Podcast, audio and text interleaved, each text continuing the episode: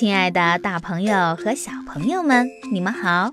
欢迎你来听唐周周姐姐讲故事。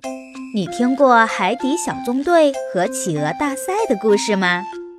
南极洲银装素裹的世界，一大片企鹅聚集在看台上，比赛正进行到白热化阶段。冰川脚下是一眼望不到头的甬道。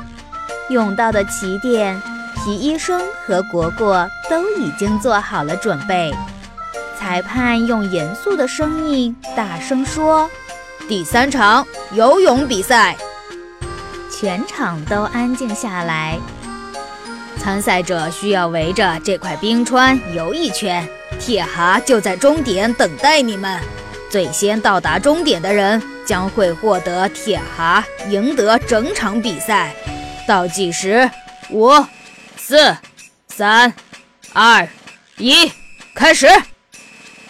比赛开始，果果一个猛子扎入水中，以最快速度占领了优势。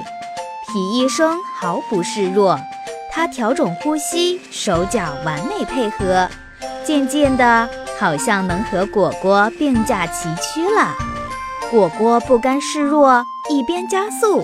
还一边对旁边的皮医生说：“上局算你走运，这回不一样了。”皮医生刚想回应果果，突然看到前方的冰川上坠下来一块冰，离他们越来越近，冰块越来越大，越来越大。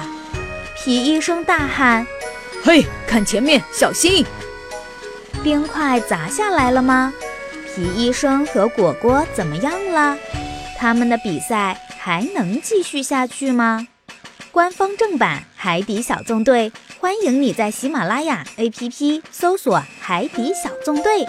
二零一九年二月二日起，每晚八点，每天一集，每周五天，喜马拉雅自制广播剧《海底小纵队》与你不见不散。记得去订阅哦。